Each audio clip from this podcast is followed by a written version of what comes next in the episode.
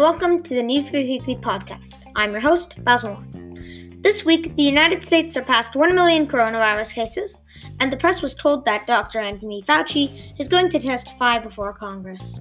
The United States surpassed one million coronavirus cases this week. That is almost one-third of all the coronavirus cases in the world that we know of, even though uh, only four percent of the world's population lives in the U S President Trump said this when asked uh, why he said uh, in the past that coronavirus cases would drop down to none. Quote, "I think we've done a great job in the sense that we were early. By banning China, we probably saved hundreds of thousands of lives." Unquote. This number, one million, isn't the full picture. Many people who have, cor- who have uh, coronavirus have not been tested yet, so they don't appear in the statistics. A Harvard University study says that we need to start testing five million people a day to get the fuller picture.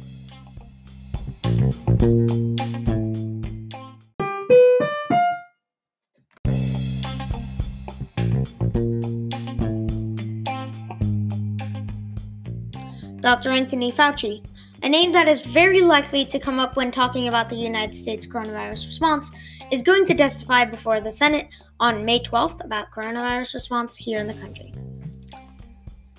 So why is he only testifying before the Senate? Why not the whole Congress? That's because he was denied permission by the White House. White House spokesman Judd Deere, I hope I'm pronouncing that correctly, said this about Doctor Fauci uh, testifying before Congress. Quote, "While the Trump administration continues its whole of uh, government response to covid nineteen, including safely opening up America again and ex- expediting vaccine development, it is counterproductive to have the in- very individuals involved in those efforts appearing at congressional hearings.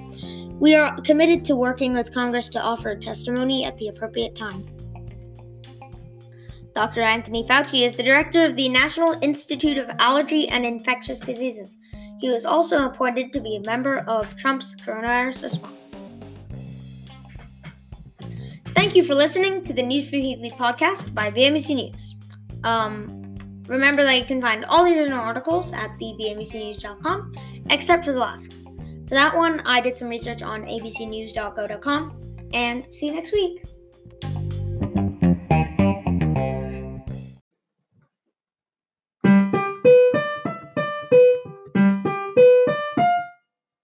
Was told that Doctor Anthony Fauci is going Anthony Fauci?